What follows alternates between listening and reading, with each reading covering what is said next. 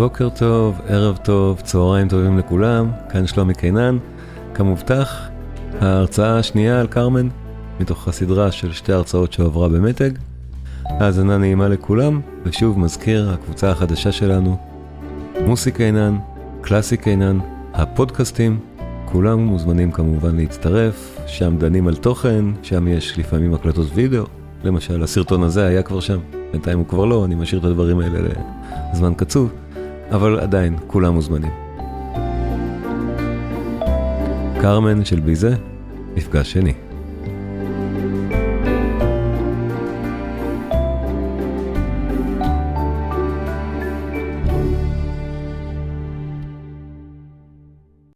אז כרמן שתיים, באמת לבקשתכם, שהיא הייתה בקשה נהדרת. אני, אני הרציתי די הרבה פעמים על כרמן, זו יצירה, יצירה מאוד אהובה ופופולרית. ותמיד הבעיה, שאמרתי קודם בהתחלה גם, שאיך להכניס את זה למסגרת, מסגרת, מסגרת זמן סבירה, זה של שעה, של הרצאה. הרי האופרה היא שעתיים וחצי, לנגינה בלי הרצאה. אז, אז כן, תמיד צריך לעשות המון ויתורים, ובפעם הקודמת גם, מה עושים? כאילו, עושים ויתורים. אז להפתעתי או לשמחתי הרבה, בוא נעשה עוד כרמן, וזה ממש מאפשר לי היום להשמיע פשוט אוסף קטעים מאוד מאוד יפים מתוך כרמן. זה, זה הרי אופרה כזאת, יש בה אוסף לעיתים. אין, אין הרבה אופרות שכולן, כולן, כל קטע בהן, הוא לעית. אין כמעט יצירות מוזיקליות כאלה, אין, אין אלבומים כאלה כמעט, פרט לביטלס. זה, זה כזה. עכשיו, מתחיל, אפילו להיום הייתה לי בעיה מה לבחור, אבל רק בואו נבין, היום המפגש התנהל בכיף. זאת אומרת, הנקודה שהנחתה אותה היום זה איזה מוזיקה כיף לשמוע, ולאו דווקא מה כיף לנתח, וגם הלכתי לפי שני קווים. אחד, זה העניין הספרדי, הוא קל, הוא קל למעקב, באמת, וקורא לכל ערך היצירה. השני, העניין הווגנריאני, הקטע המוטיבי, שעובר גם כחוט השני לאורך כל היצירה. שני הדברים האלה יקלו במעבר באמת על כל הקטעים, לראות למשל את הענייני הלייט-מוטיבים וענייני ספרד ששזורים פה כחוט השני.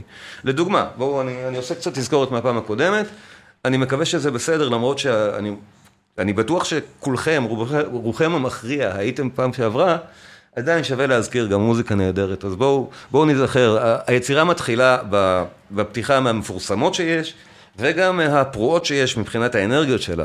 זו המניה של המניה דיפרסיה, באמת ככה, אמרנו, יצירה טרגית מאוד, בתחילה בפתיחה הכי, הכי סוערת שאפשר, אבל למי שלא, למי שחי במאה ה-תשע עשרה בצרפת, ספציפית ב-אלף שמונה מאות שבעים וחמש, כשהיה כרמן עלה לבמה, המוזיקה הזאת נשמעה ספרדית. באמת ככה, לנו הרבה פחות. כי אנחנו כבר אמונים על מוזיקה ממקומות אחרים, ולא משייכים את זה דווקא עם ספרד. אבל בואו נזכור, זה נשמע להם ישר, ספרדי, מוזיקה של, ה, של הנשף, של קרקס, שבו לוחמים שברים בספרד.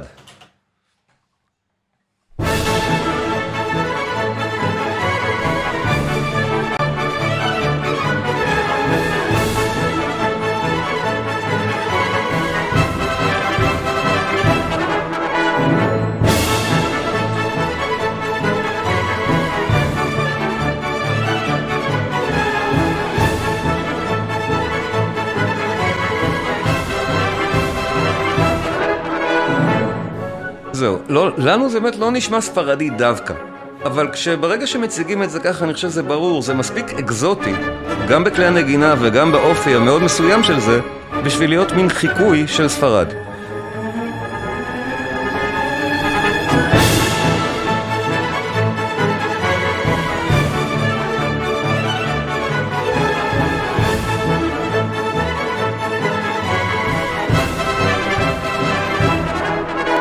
זה הלייט מוטיב הראשון. השני, גם ספרד. ברור. שוב. ביזה לא מזלזל בספרד. הוא פשוט עושה כמיטב יכולתו בשביל להביא מין אווירה ספרדית, בלי לחקור לעומק את המוזיקה הזאת. זה מדהים בזכות עצמו, זה נורא יפה. אבל זה לא בדיוק ספרדי באוזנינו.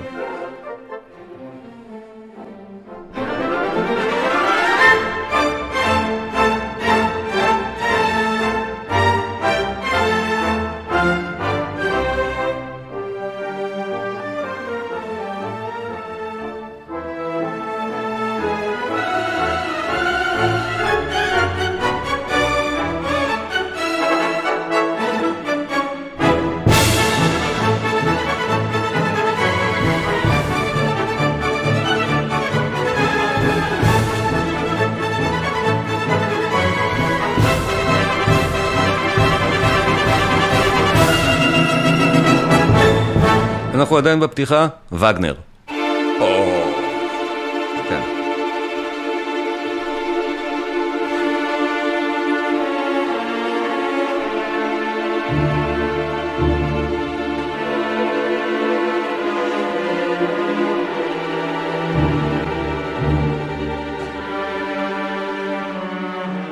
המוטיב הזה, ארבעה תווים, זה גם ספרדי מאוד, תכף אנחנו נשמע למה. אבל שוב, לייט-מוטיבים, שמענו שלושה, הם הלייט-מוטיבים שנעקוב אחריהם בכל היצירה.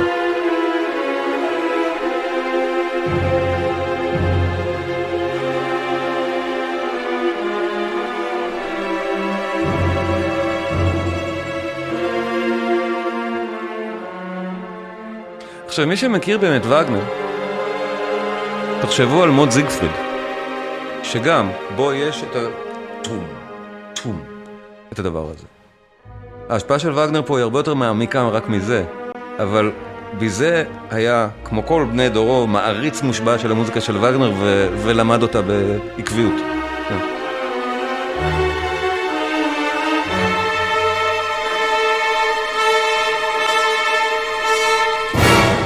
שלושה מוטיבים, פותחים את העניין, שלושתם ספרדיים. על השלישי אמרתי, אני אדגים גם, כי ב... בואו נגיד, קל מאוד להראות מדוע הוא ספרדי. לא, הוא לא נשמע כל כך ספרדי, כמו שהשמעתי אותו עכשיו מתוזמר, אבל הנגינה היא כזאת.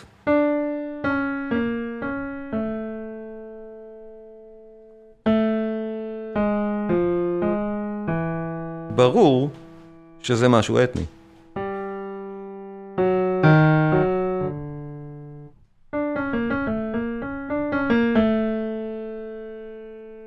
שוב, זה לא לקחת ולהתעמק בעניין, ה...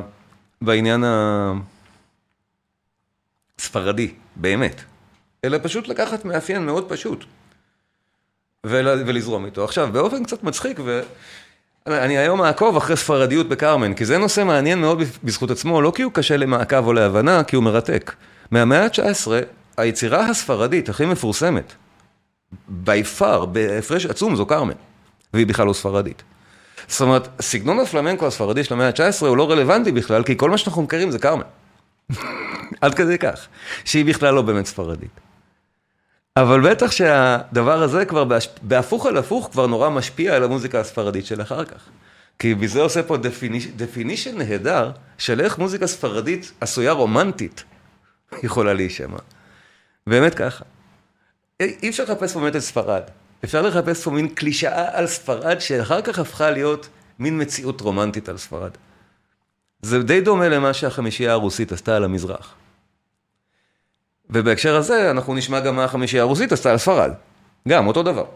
אבל בשביל להבין את המוטיבים האלה, למשל, אותו מוטיב שלישי, מאיים וגנריאני, זה מוטיב הגורל או מוטיב המוות, בכל פעם שמשהו בעלילה, יש רגע שהוא רגע מכונן, בדרך כלל מכונן שלילי, אנחנו שומעים אזכור של המוטיב הזה בכל מיני צורות, וזו השפעה מאוד מובהקת של וגנר, הכל מיני צורות האלה, שהמוטיב יכול להשתנות מעט.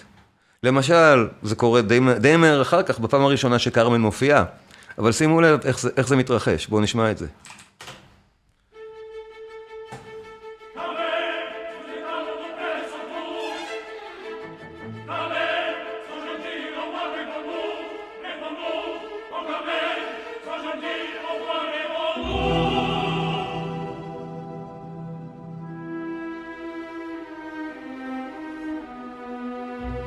זה זה. עם אותם טופים באמת, שכתבו, יונה כתב, זה מרש אבל, אתה צודק, אבל הטום, טום. זה בדיוק כמו זיגפריד. אפשר לשמוע את זה, אולי בסוף אם יישאר זמן. נכון, הרימסקי-קורסקוב, קפריצ'יו ספרדי, אני מכוון לשם, בדיוק. אבל שימו לב, המוטיב הזה, הוא היה כבר בהתחלה, אבל לא שמנו לב אליו. כי כשמנגנים אותו מהר, ולאט זה ככה, נכון? זה מה ששמענו, אבל מהר זה... שימו לב איך זה מתחיל הדבר הזה.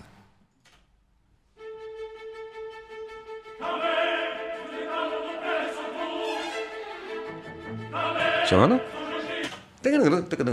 הוא כבר בונה לנו עוד מוטיב קטנצ'יק. תקדק, תקדק. הדבר הזה, שהוא פשוט ה... מאוד מועט. זו הדרך הווגנריאנית לעשות בנייה מוטיבית, וכרמן היא כולה עמוסה בכאלה, ואנחנו מבחין בזה היום בכל קטע שנשמע, איך יש מוטיבים בתוכו, לייט מוטיב. הוא לא הולך את כל הדרך של וגנר, ברור, הוא לא עושה מזה באמת מניפסט פסיכולוגי, נרטיבי וכולי, אבל הוא משתמש בלייט מוטיבים, שימוש דרמטי נפלא לכל האורך. שלושת אלה זה שלושת המרכזיים. דוגמאות נוספות, כבר שיר התוראדור נורא מפורסם, אבל הרי בהתחלה הוא כבר הוצג, לא כשיר. זה לייט מוטיב גם, שקורא המון פעמים ומציג באמת את אותו תוראדור ואת מה שהוא מסמל, את הגיחוך והלעג על הדמות הראשית, על הדמות הראשית לצד כרמן, הדמות הגברית הראשית. על דון חוזה, זה בעצם המוטיב שתמיד לועג לו.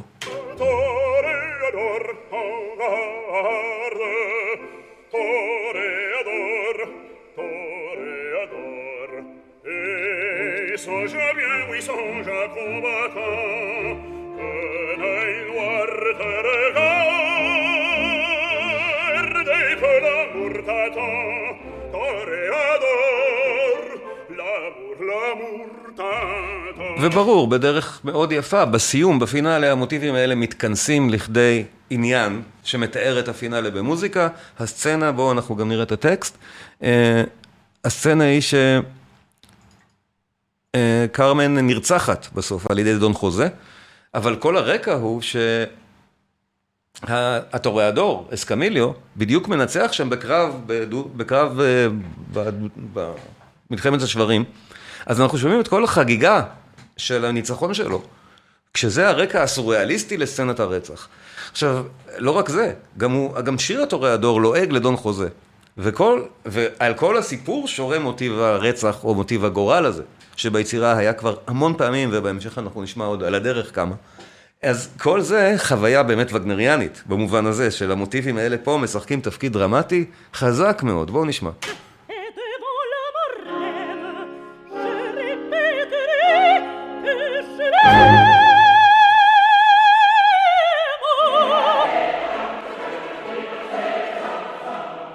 אה, תראו את המילים, סליחה. כן.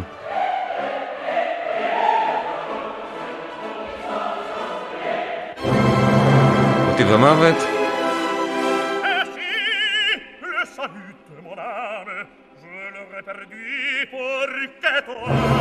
מוטיב המוות, מוטיב הגורל, כן.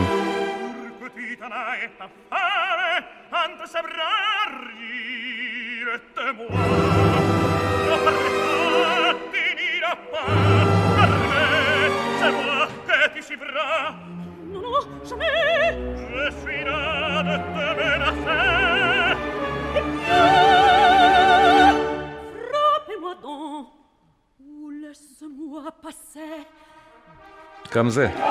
כל המוטיבים האלה שמענו כבר ביצירה.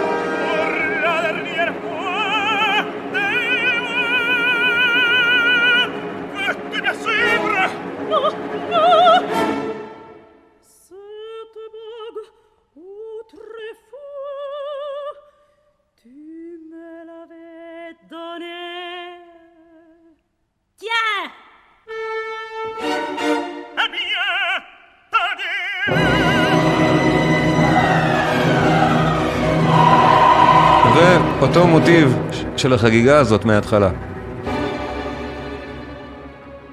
של התוראדור, סליחה. עם הדבר החותך הזה. לועג לדון חוזה. זה חזק, זה פשוט חזק.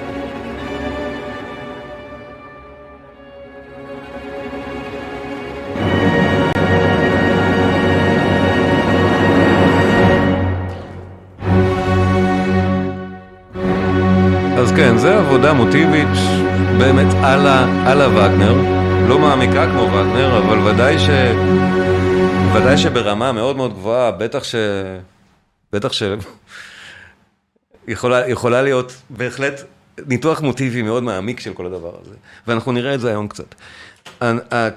זה פחות או יותר התזכורת, על הדברים האלה עברנו פעם הקודמת, אבל אמרתי, מה שינחה אותי עכשיו, ספרד ולייט-מוטיבים, בתוך המוזיקה הנהדרת שיש, שיש בקרמן.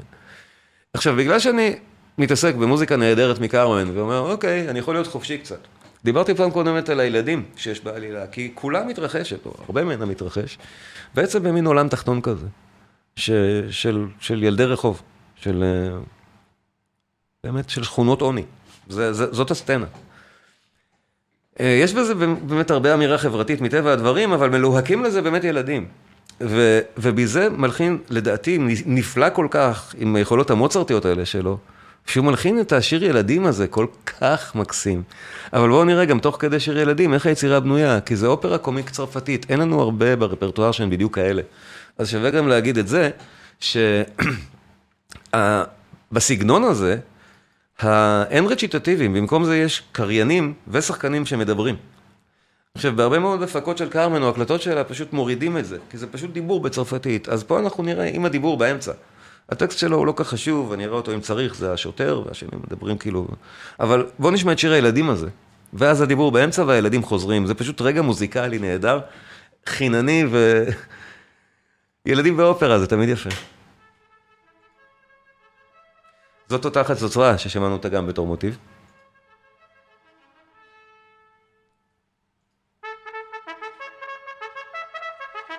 לחדד מה אולי את מוטיב.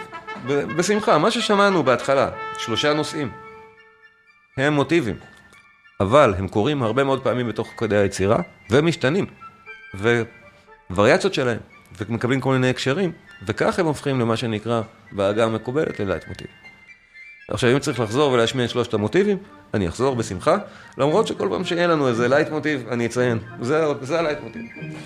מה שאנחנו שומעים עכשיו באמת לא שייך לשום לייט מוטיב. אבל הוא בעצמו עתיד להיות לייט מוטיב. כי ביזה עושה את זה כל הזמן. הוא הולך על נושא, ומעכשיו הנושא הזה מייצג את אותם ילדים.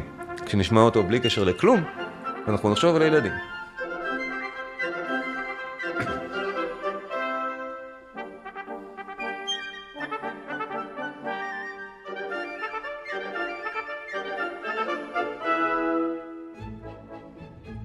החן הזה, חן של לחן, פשוט חינני. המילה הזאת מוצרטי.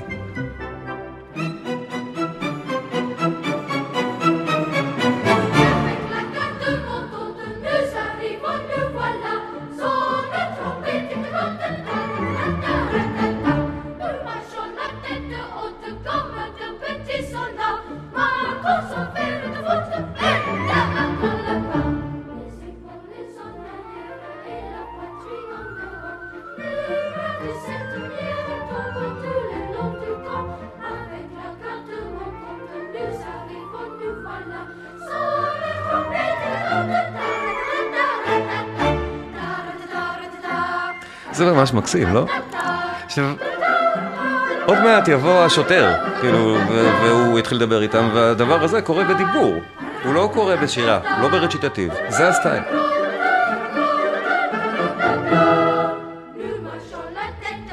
בוא נראה מה הוא אומר, השוטר, את זה לא נמצא בתוך הטקסטים של האופרה, של האריות, אלא רק כאלה.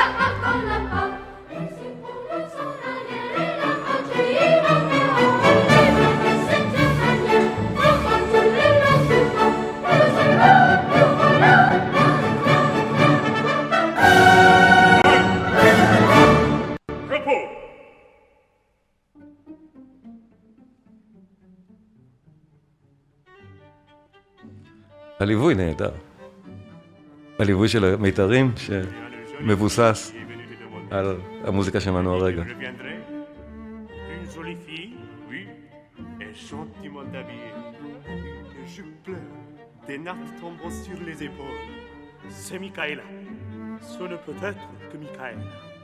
מיקאלה זאת הנערה של דון חוזה. מהות היחסים ביניהם לא מוגדרת בדיוק, אבל היא השליחה של אמא שלו. דמות מאוד עצובה. אז זה הדיאלוג פה. ואז חוזרים הילדים.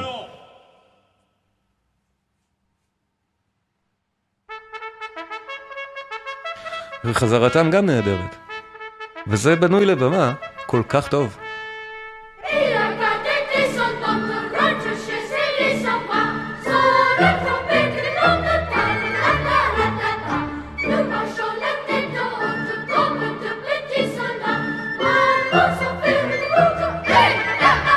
זה זה, סליחה.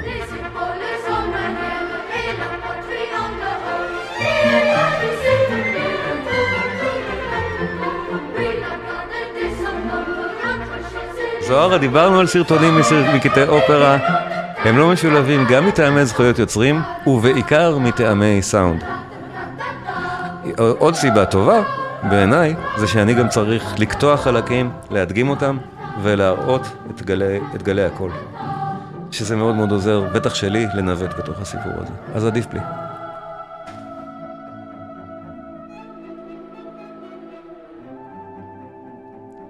מי שרוצה לצפות באופרה, יכול לצפות. הוא לא צריך אותי. פשוט מקסים. הקטע היפה הבא. למשל, אין צורך לשמוע עוד פעם, דברים ששמענו פעם קודמת, אבל דברים אחרים שיש להם עניין היום, שטיפה הוא מזווית שונה, אני רוצה להראות אותו.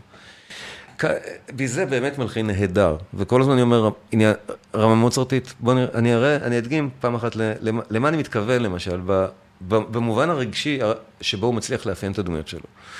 דון חוזה וכרמן, זו מערכת יחסים הרסנית, באמת הרסנית, הוא רוצח אותה בסוף.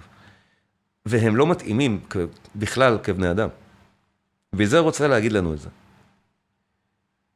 אז את הדואט הבאמת, שאותי מרתית, יש, באופרה צריך להיות איזה דואט מרתית, תמיד. הוא בדרך כלל בין האהוב לאהובתו. אבל לא משנה, פה הוא בין, בין, בין דון חוזה למיקאלה, לשליחה של אמו. בואו נשמע את זה, דואט בין דון חוזה למיקאלה, מיקאלה, ואחר כך בין דון חוזה לכרמן. שניהם משגעים. הבדל שמיים בארץ, ואיך הוא מאפיין את מערכות היחסים בין שתי הדמויות המתאימות זו לזו במקרה מיקאלה, והמאוד לא מתאימות זו לזו במקרה כרמן. נצטרך את הטקסט. מאוד עוזר שגם זה אחד הדואטים הכי יפים שיש ברפרטואר האופראי. כן. זה זה, זה הטקסט. זה באמת הלב פשוט מאלה. נשארים ביחד, כן? כל החלק הזה.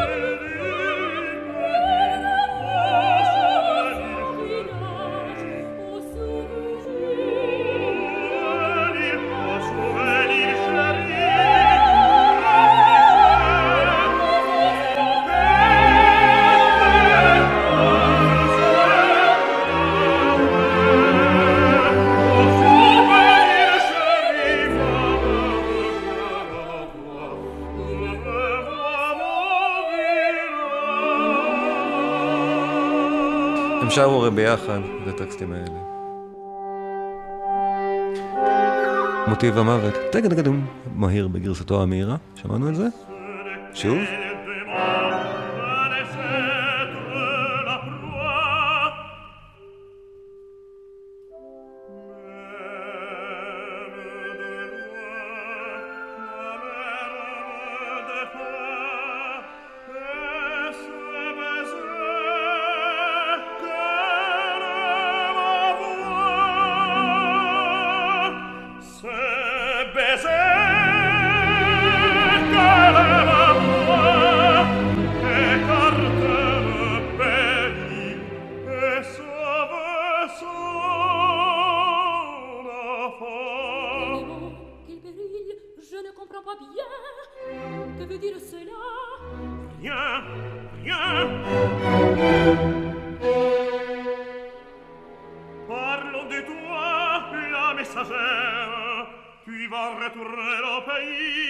והוא יודע להחזיר את המוזיקה הנהדרת בדיוק איפה שצריך בשביל, בשביל לגמור לנו את הלב.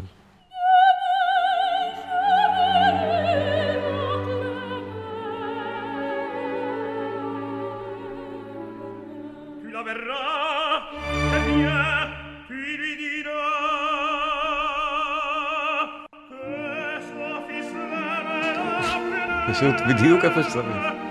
דרמטיסט ענק.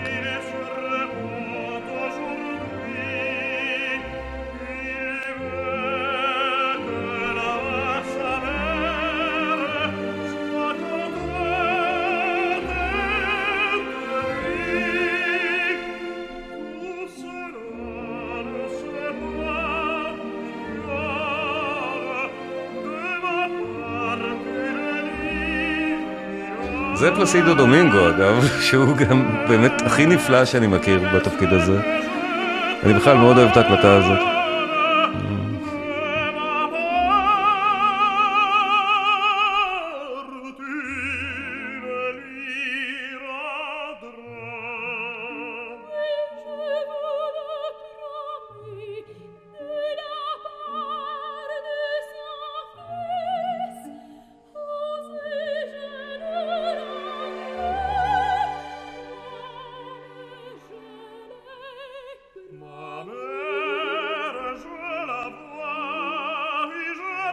עם הטקסט חזרנו לכאן.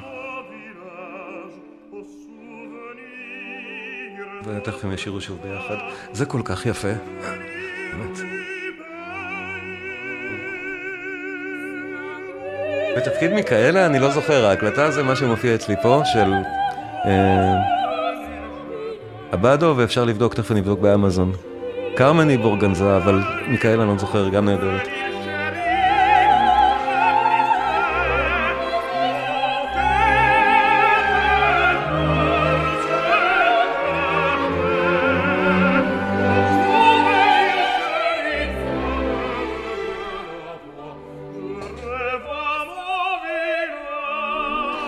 אני אראה את פרטי ההקלטה אחר כך, באמת. הם יוצאים אצלי גם על המסך.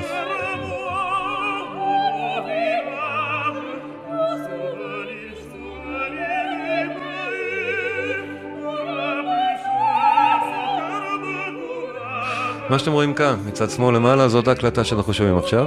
ברגנזה, סולנית, כרמן, דומינגו זה חוזה, והבדו מנצח. שאר הקאסט אני לא זוכר, אבל הם נהדרים. וכאמור, הדואט הזה הוא הדואט הנהדר והאמפתי בין שני אוהבים. אני לא בטוח שהם אוהבים, זה מרומז, אבל היו אוהבים. כרמן ודון חוזה, בואו נשמע אותם. פעם הקודמת, אני לא זוכר מי, ביקשו את שיר הפרח. אז זה קשור לזה, כן.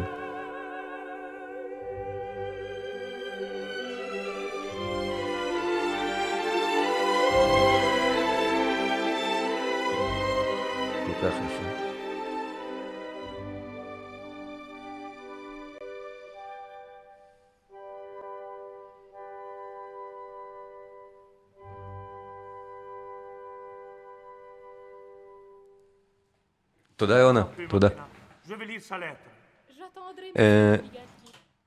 נמשיך. פה דון חוזה שר, ואחר כך כרמן שר. וזה דואט, אם בכלל אפשר לקרוא לו ככה, אחר לגמרי. בהתחלה זה דון חוזה עצמו שר שוב את אחד מלהיטי כרמן, כמו שאתם שומעים, כל קטע וקטע הוא להיט. זה הבעיה פה. אתם יותר מסכימים איתי שלך תכלה תחליט, מה להשמיע ומה לא, הוא מאוד מאוד קשה. אז uh, בכל מקרה, שוב, מומלץ באמת לצפות בכל האופרה, בהחלט מומלץ, אומרים, למה אתה לא מראה את הקטעים? כן, תצפו באופרה במלואה, בלי שאני מפריע לה בדיבור. אבל uh, בואו נשמע את הקטע הזה, וכך ביזה מלחין את הדואט של המשיכה המינית העזה ללא אהבה לדעתו. וואו, זה מה שאני מבין מזה, ללא התאמה. אבל זה מתחיל לא בדואט, בשיר שמחובר לדואט, עם אותו מוטיב מעוות. שוב. דיברנו, שאלו מה זה לייט-מוטיב. זה חוזר כאן, שימו לב. אותו מוטיב המוות ששמענו בהתחלה וכבר כמה פעמים, פותח את, את האריה הזאת. זה לייט-מוטיב. זה בדיוק זה. זה קונספט פשוט. האקסקיושן מסובך. That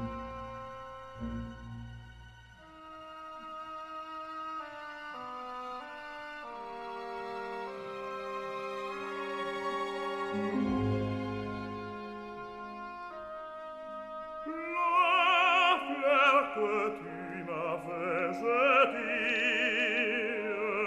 said לא רואים את המילים, סליחה. תעירו לי אם אני שלא שמתי לב, זהו. אנחנו כאן.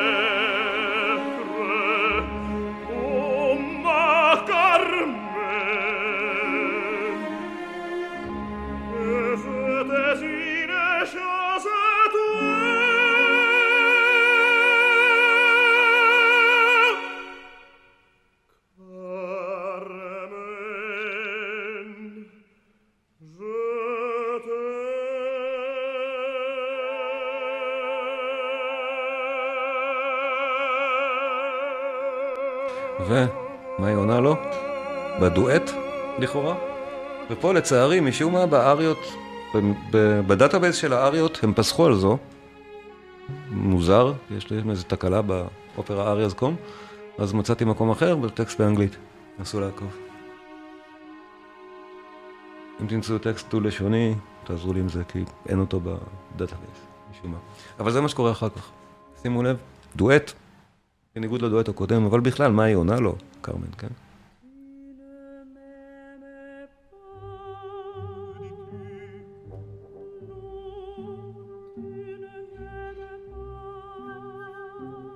וביזה מלחין ענק, הוא עושה את זה בצורה הכי מתגרה בעולם, את המוזיקה פה. היא משגעת לסוגה גם.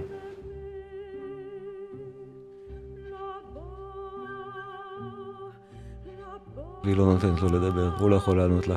אין דואט בכלל. תשיבות, כרמן.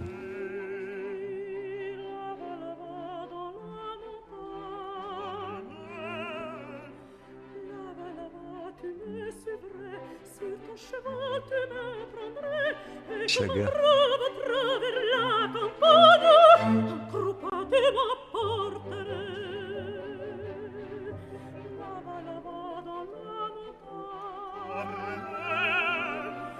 כל מה שהוא עונה זה כרמן.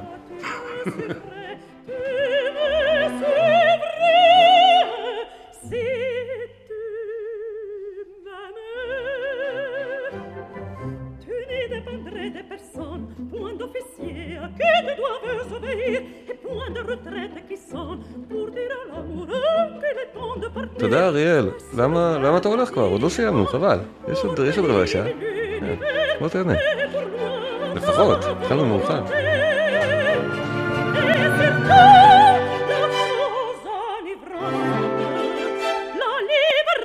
הוא לא כל כך אוהב את רעיון הפרידום הזה, את רעיון על הליברטה, כן? זה לא בדיוק דון חוזה. בסופו של דבר, חופש שכרמן רוצה, הוא באמת... אנחנו יודעים מה קרה עם זה בסוף.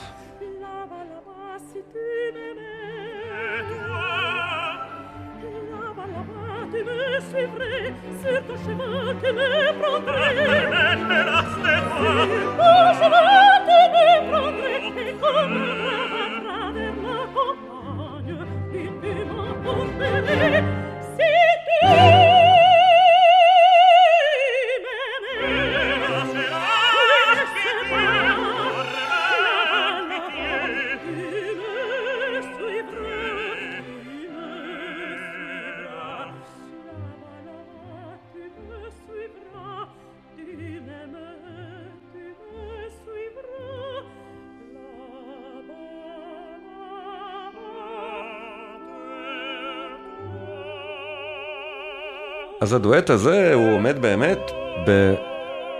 הוא נשמע הפוך לאופי של הקודם. וזה יפה באופן מוצרטי, שההשלכה הפסיכולוגית על הדמויות כך, שביזה עושה כאן.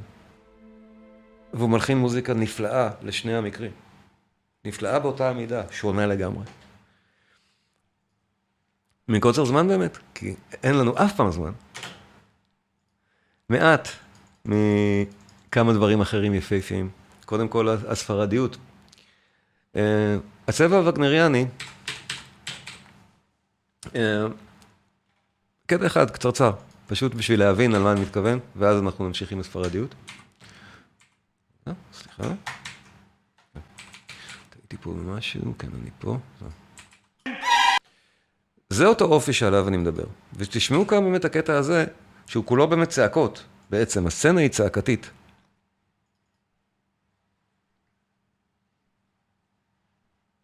סליחה.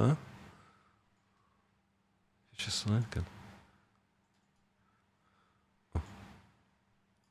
הסצנה היא בצעקות. אבל זה נשמע וגנר.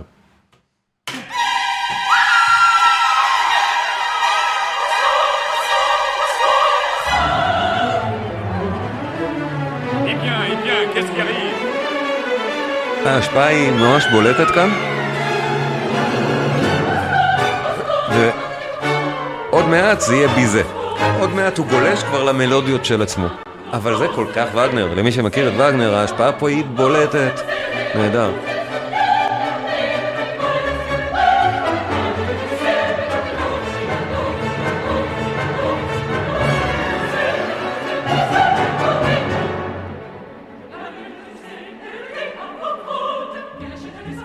וזה כבר ביזה. זה כבר מלודיות של ביזה, שהקלילות הזאת היא לא של וגנר. זה כל כך מקסים.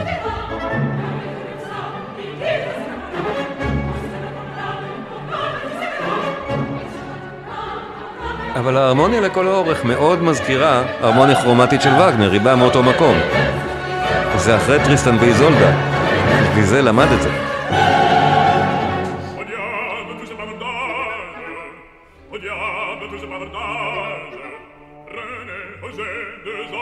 כבר לא יודע איפה אני בטקסט, סליחה. הבלעתי את זה מההתלהבות.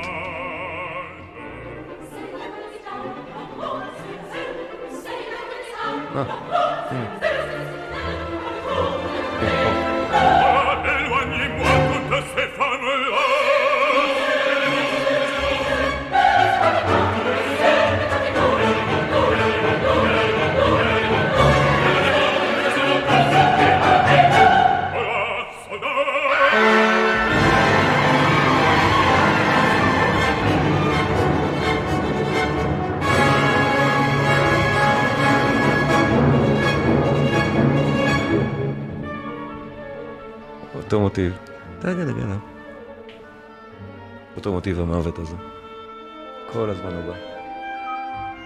אז זהו, אז באמת, אוהבי וגנר מזהים את ההשפעה פה מאוד חזק ומאוד יפה, וכל כך חבל שביזה לא המשיך. שנפטר מיד אחרי זה, כי הכיוון הזה לאופרה צרפתית ששמה בתוכה את האידיאל הווגנריאני של הרמוניה ושל לייט-מוטיב, זה יכול היה להיות וואו. למה לא עוד קטעים כאלה? אני לא מכיר כאלה דברים בכלל באופרות, מה שחושבים עכשיו.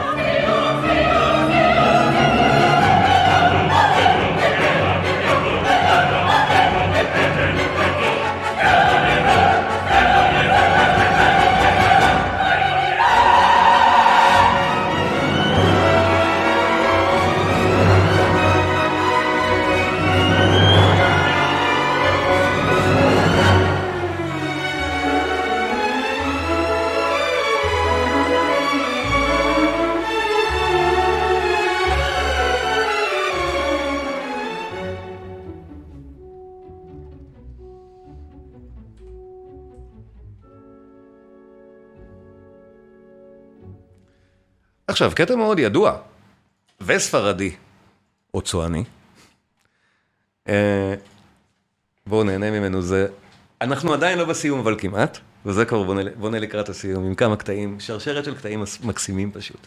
הרבה לנתח את זה, אין מה. זה פשוט מוזיקה צוענית לדעתו של ביזה. זהו, אין יותר מה לפענח פה את העניין. זה שיר הצועני, שיר של הג'יפסיז. אה, כרמן היא צועניה. זה אחד מהדברים הכי חינניים שיש, ושאחרי זה מצבו באירופה את כל הצליל הצועני. שוב, עד כמה זה צועני באמת כבר קשה מאוד לדעת. פשוט קשה לדעת. אנחנו כבר לא יודעים איך נשמעת מוזיקה צוענית, כי הם עצמם ימצאו את זה בלהקות שלהם. אז בואו נשמע רגע.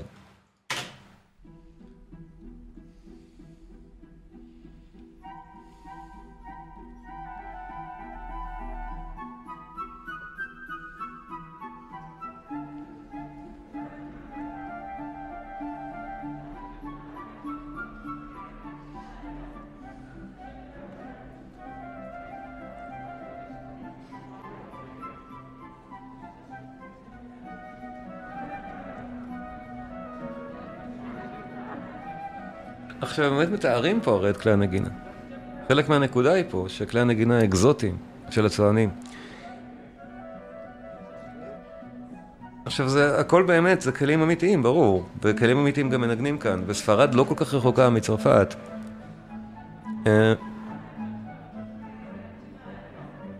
זה הכי ספרדי שזה מגיע אליו, אני חושב, במאה ה-תשע עשרה. רצינות. הפלמנקו עצמו מספרד, אנחנו בקושי מכירים. בתקופה הזאת.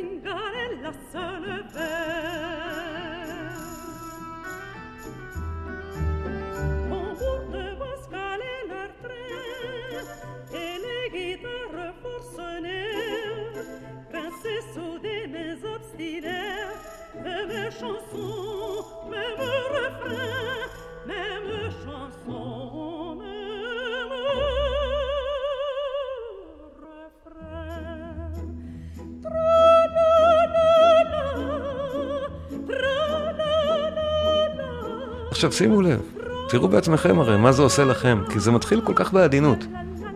כרמן היא כל כך חיננית, נכון? אתם זוכרים איך זה נגמר? הקטע הזה?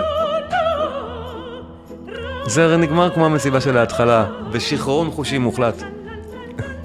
וזה נהדר.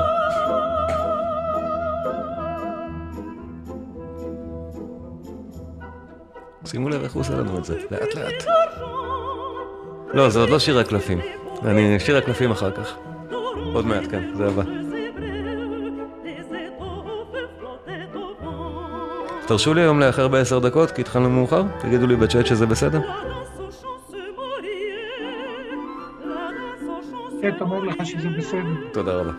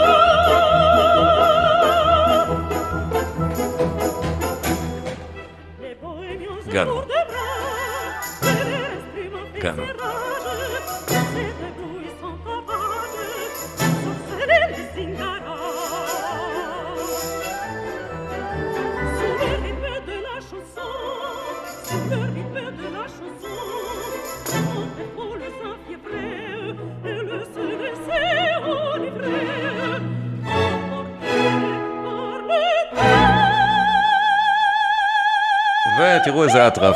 זוכרים איפה התחלנו?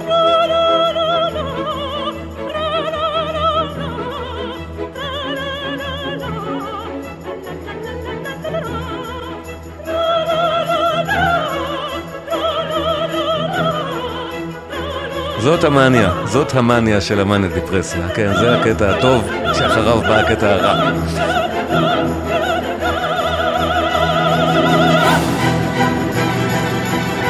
זה נוראי, נהדר.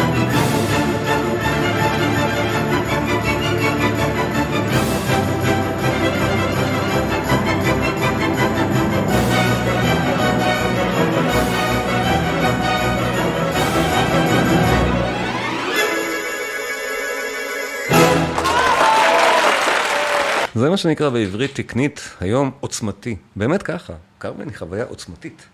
כשמסתכלים עליה לעומק, זה כל פעם וואו מחדש. באמת עוד כמה קטעים יפהפיים כי הם לא נגמרים פה. קודם כל, עוד ספרדיות, וזה קטע שלא נשמע עד הסוף, הוא מאוד מפורסם, אבל אני רק בשביל העניין הספרדי, אני, אני רוצה, אני רוצה להשמיע אותו רגע. כי, כי יש פה באמת את הקטע שאנחנו יכולים להבחין לבד, שהנקודה הספרדית פה זה השימוש בקסטנייטות ובמקצב, וזהו. וזה בסדר גמור, ביזה לא מתיימר לשום דבר אחר. זה מקסים כשלעצמו. בואו נשמע את זה.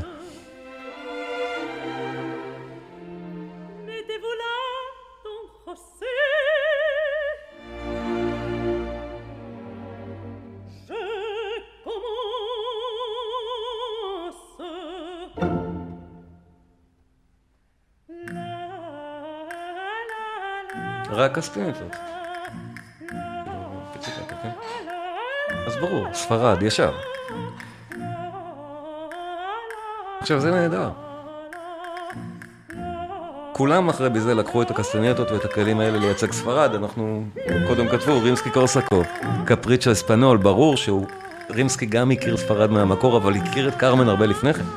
זו יצירה שהוא ניתח ואהב ולימד אותה את התזמור והכל. אז ודאי, קפריצ'יו ספרדי הוא עיבוד מסוגו של כרמן לתוכן ספרדי. ואנחנו רואים פה פשוט עד כמה זה מקסים ועד כמה זה למעשה שטחי.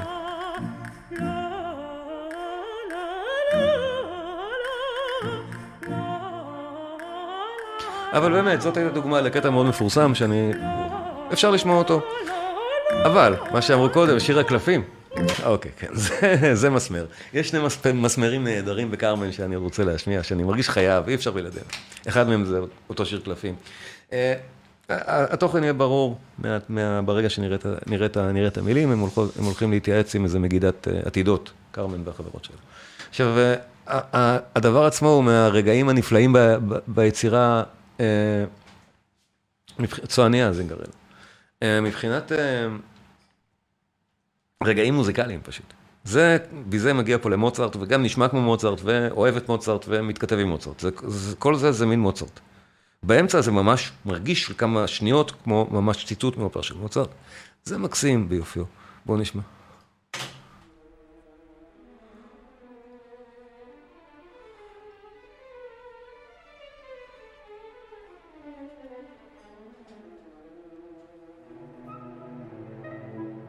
זה מדובר על הקלפים, מינגל, כן?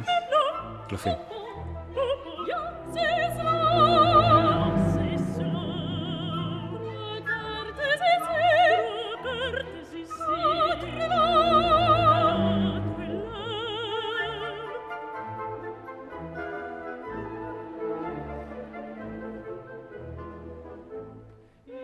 מוצרט.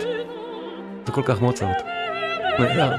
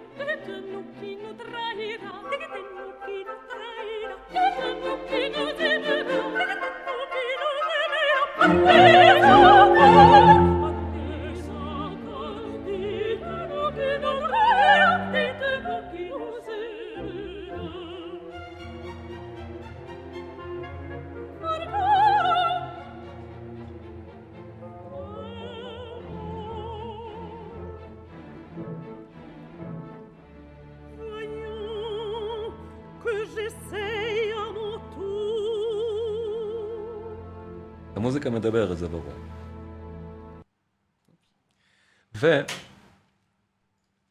ועוד אחד מהקטעים המרשימים והיפים,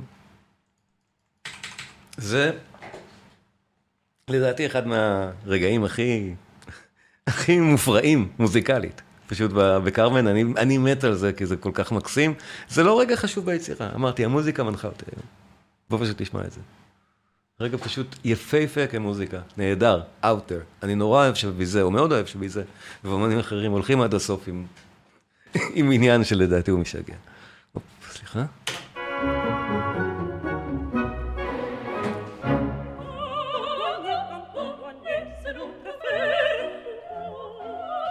זה קומדיה נהדרת, הקטע הזה.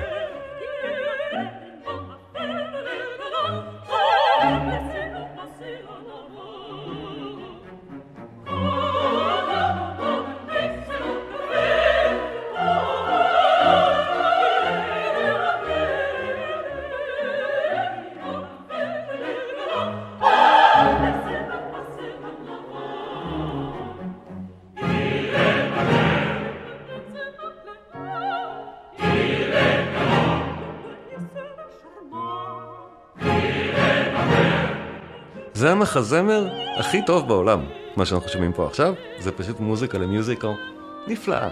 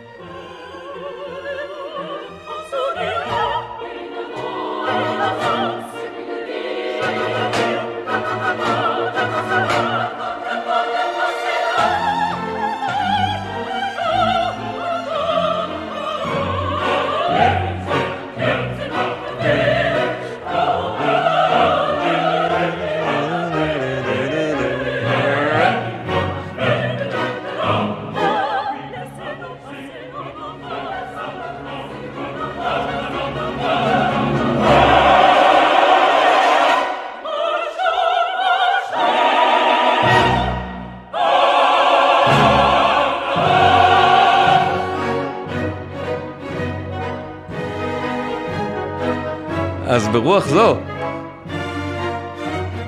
באווירה השמחה וההולצת, בואו נסגור בקטע הספרדי הכי מפורסם שיש, אני חושב, אבל בעצם שמענו אותו בפעם הקודמת. בסוף הפעם הקודמת, זה מה שסגר אותה. אז אם תרשו לי לרמות טיפה ולהשמיע את אחד ממעריציו הגדולים של ביזה, שעושה תרגיל ספרדי מאוד דומה, כמו שנאמר פה בצ'אט קודם, והתרגיל הזה... בהשראת, בהשראת כרמן. בואו נהנה מזה. רימסקי-קורסקוב, קפריצ'יו ספרדי, אחת מהיצירות הכי יפות שנכתבו בהשראת כרמן. יש המון, אבל זו אחת מהגדולות שבהן. מי שמחפש עוד כרמן, אין, ביזה לא הלחין יותר. הוא נפטר. צריך לחפש אצל רימסקי, אפשר לחפש אצל קופלנד, מקומות באמת כאלה, אצל פרוקופייב. המלחין הזה מאוד מאוד השפיע, אבל שני דורות אחריו. נהדר.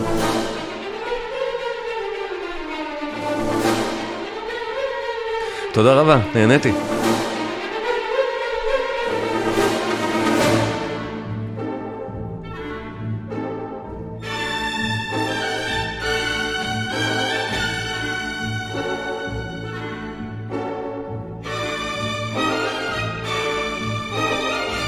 עכשיו, אם תרשו לי בינתיים, מי ששרד עד עכשיו, לשאול אתכם האם בא לכם ביטלס.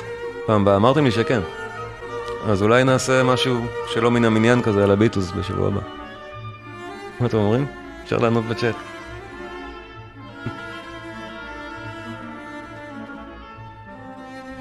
יכול להיות קש.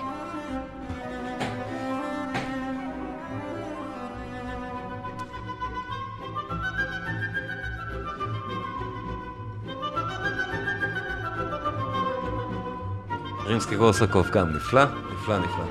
דיברנו עליו כבר לפני שתי הרצאות, קפריצ'יה ספרדית, בכל הזדמנות יצירה ששווה להשמיע אותה.